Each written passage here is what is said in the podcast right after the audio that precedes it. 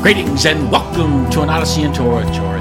If the Spirit moves you, would you be kind enough to follow, like, share, and comment on this podcast as I'm your grateful host, Dan Riley. Many people have heard the phrase the hero's journey. It was popularized by the late professor of literature and author Joseph Campbell. In his magnus opus, The Hero with a Thousand Faces, he explored the archetypal hero shared by all the world's mythologies.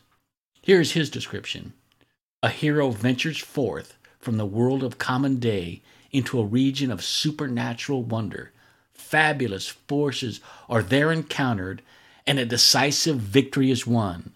The hero comes back from this mysterious adventure with the power to bestow boons on his fellow man.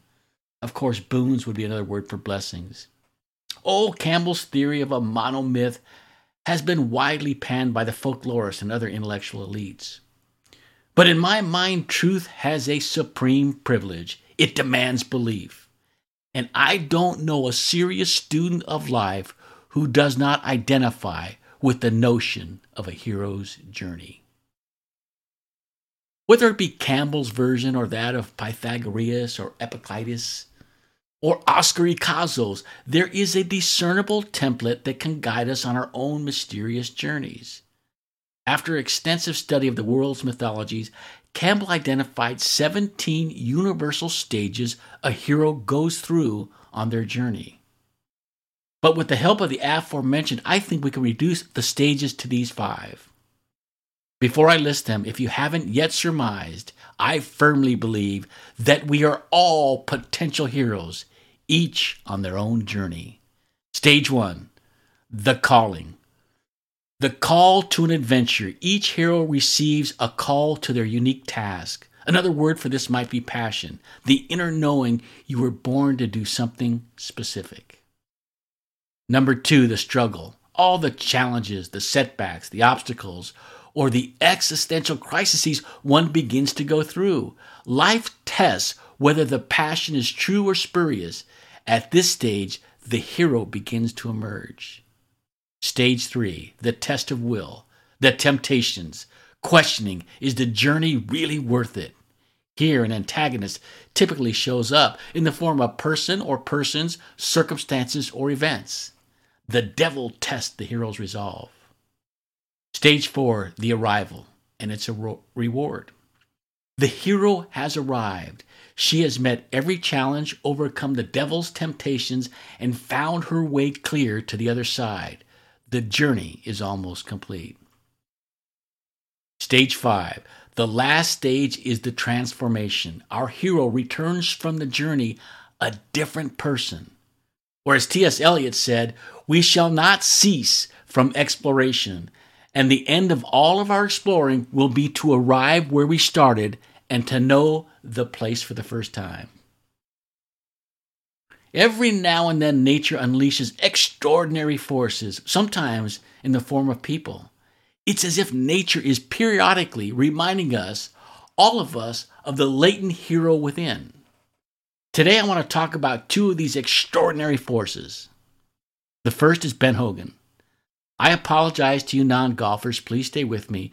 The story of Hogan I'm going to tell transcends golf. In the golfing world, the consensus is that Ben Hogan had the greatest golf swing of all time. It certainly was the most analyzed by far. And even today, he is held out as the gold standard for how any athlete in any sport should approach practice and personal discipline. But the road to that swing was long, desolate, and at times tragic. Hogan was the youngest of three children born in a small Texas town in 1912. The family was dirt poor. His father, with a gun, committed suicide right in front of a nine year old Hogan.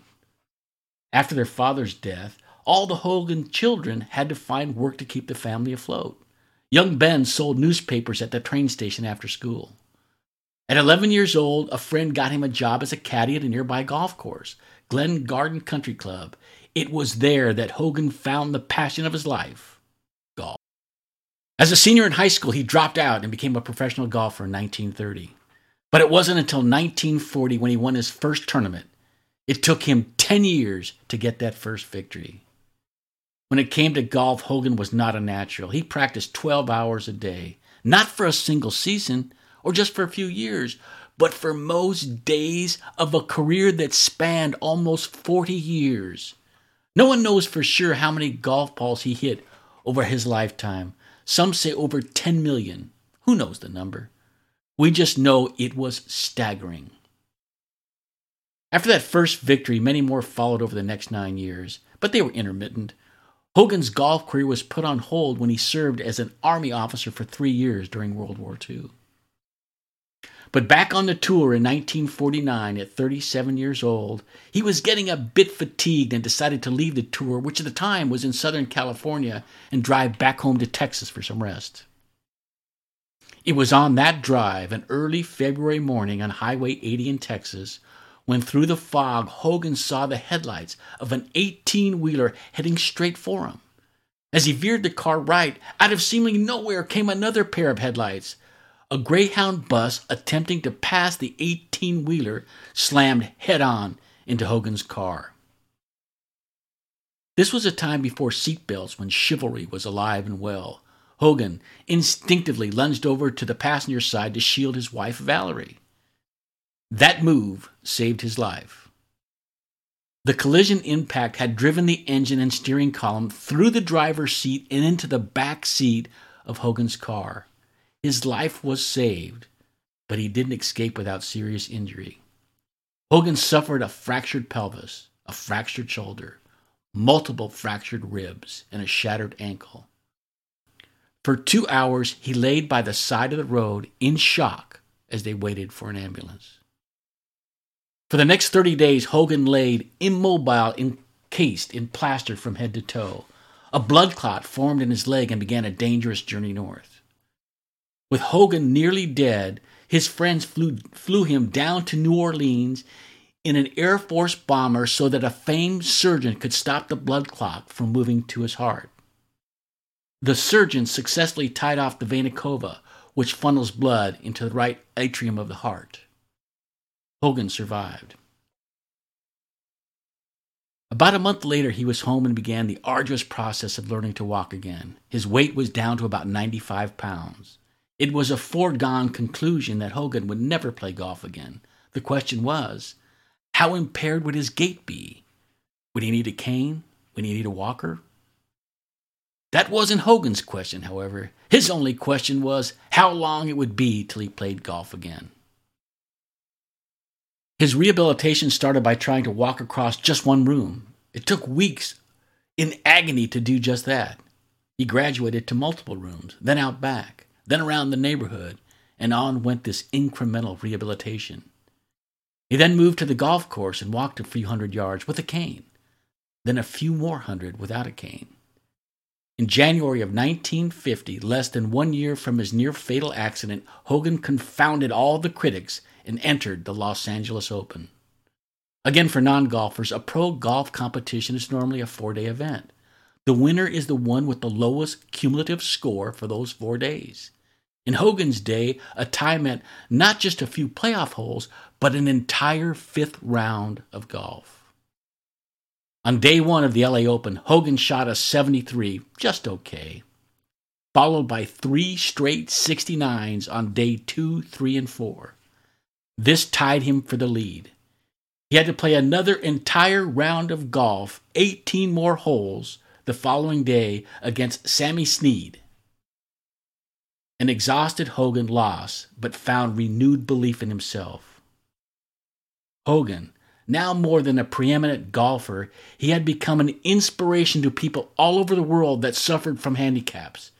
Ever since his accident, letters of support, letters of testimonials, how people had overcome their own infirmities as a result of Hogan's inspiration deluged his office and his home.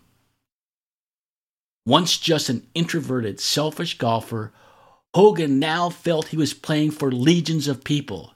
He didn't just want to win for himself, he wanted to boost the morale of his newfound followers, golfers and non golfers alike. For that, in his mind, he had to win another major tournament. He set his sights on the U.S. Open to be held in June, six months after his loss in Los Angeles. The site of this open was a very hot and humid Ardmore, Pennsylvania. The format 18 holes on Thursday, 18 on Friday, two rounds of golf on Saturday, 18 holes in the morning, and another 18 in the afternoon. In the event of a tie, an 18 hole playoff would be played on Sunday. Each round of golf required the player to walk over four miles. Since the accident, not only were Hogan's legs in constant pain, but both had very poor circulation. So, before every round of golf, they were heavily wrapped from his crotch to his ankles to, co- to control the swelling.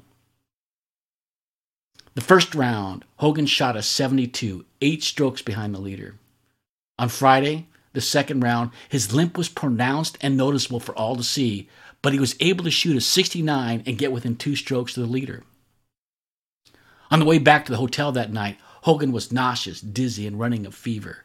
When they arrived, his wife needed to assist him into a bath where he soaked his swollen legs for hours. Saturday was brutal. He had to walk almost nine miles on those injured legs. The morning round, he shot a 72, only one off the lead now. The afternoon round started well. A huge gallery was now following Hogan. He was feeding off their energy. A prominent golf writer described his swing as a machine stamping out bottle caps.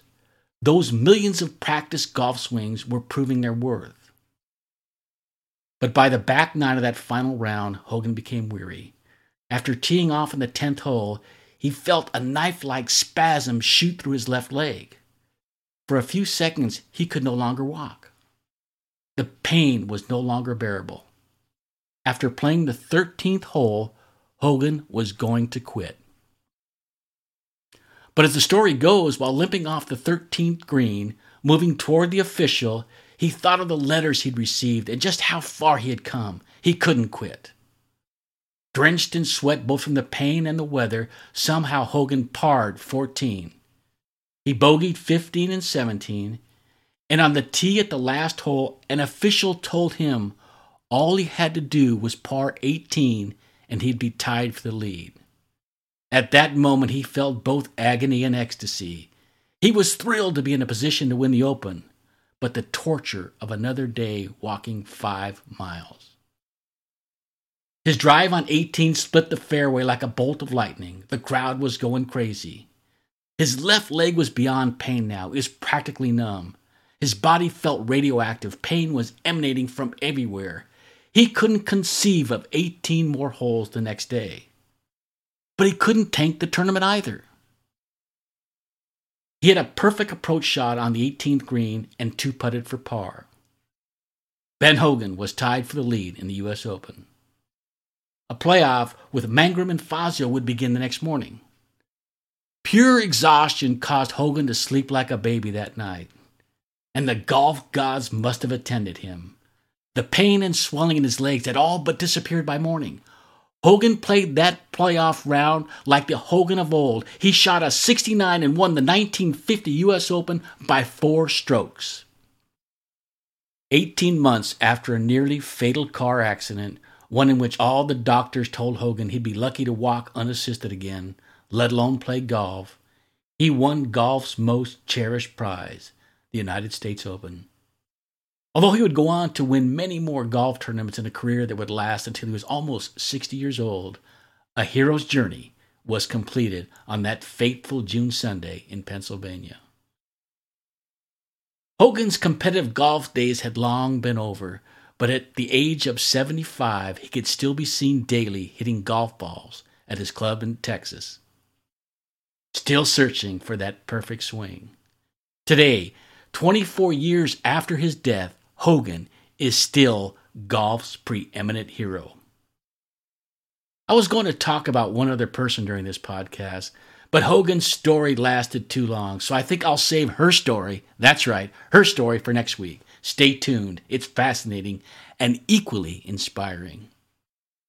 As for the rest of us and the hero's journey, I can't believe it's just for some of us. Maybe life presents us all an opportunity to make a hero's journey. Maybe it gives us several opportunities, maybe endless opportunities. Who knows? I guess that's for each of us to decide. So, for my part, that's all there is, except for this. Please follow, like, share, and comment on this podcast. This is Dan Riley taking you on an odyssey into oratory. Until next time, throw off those bones, sail away from the sea, catch the trade winds in your sail. We're on the move.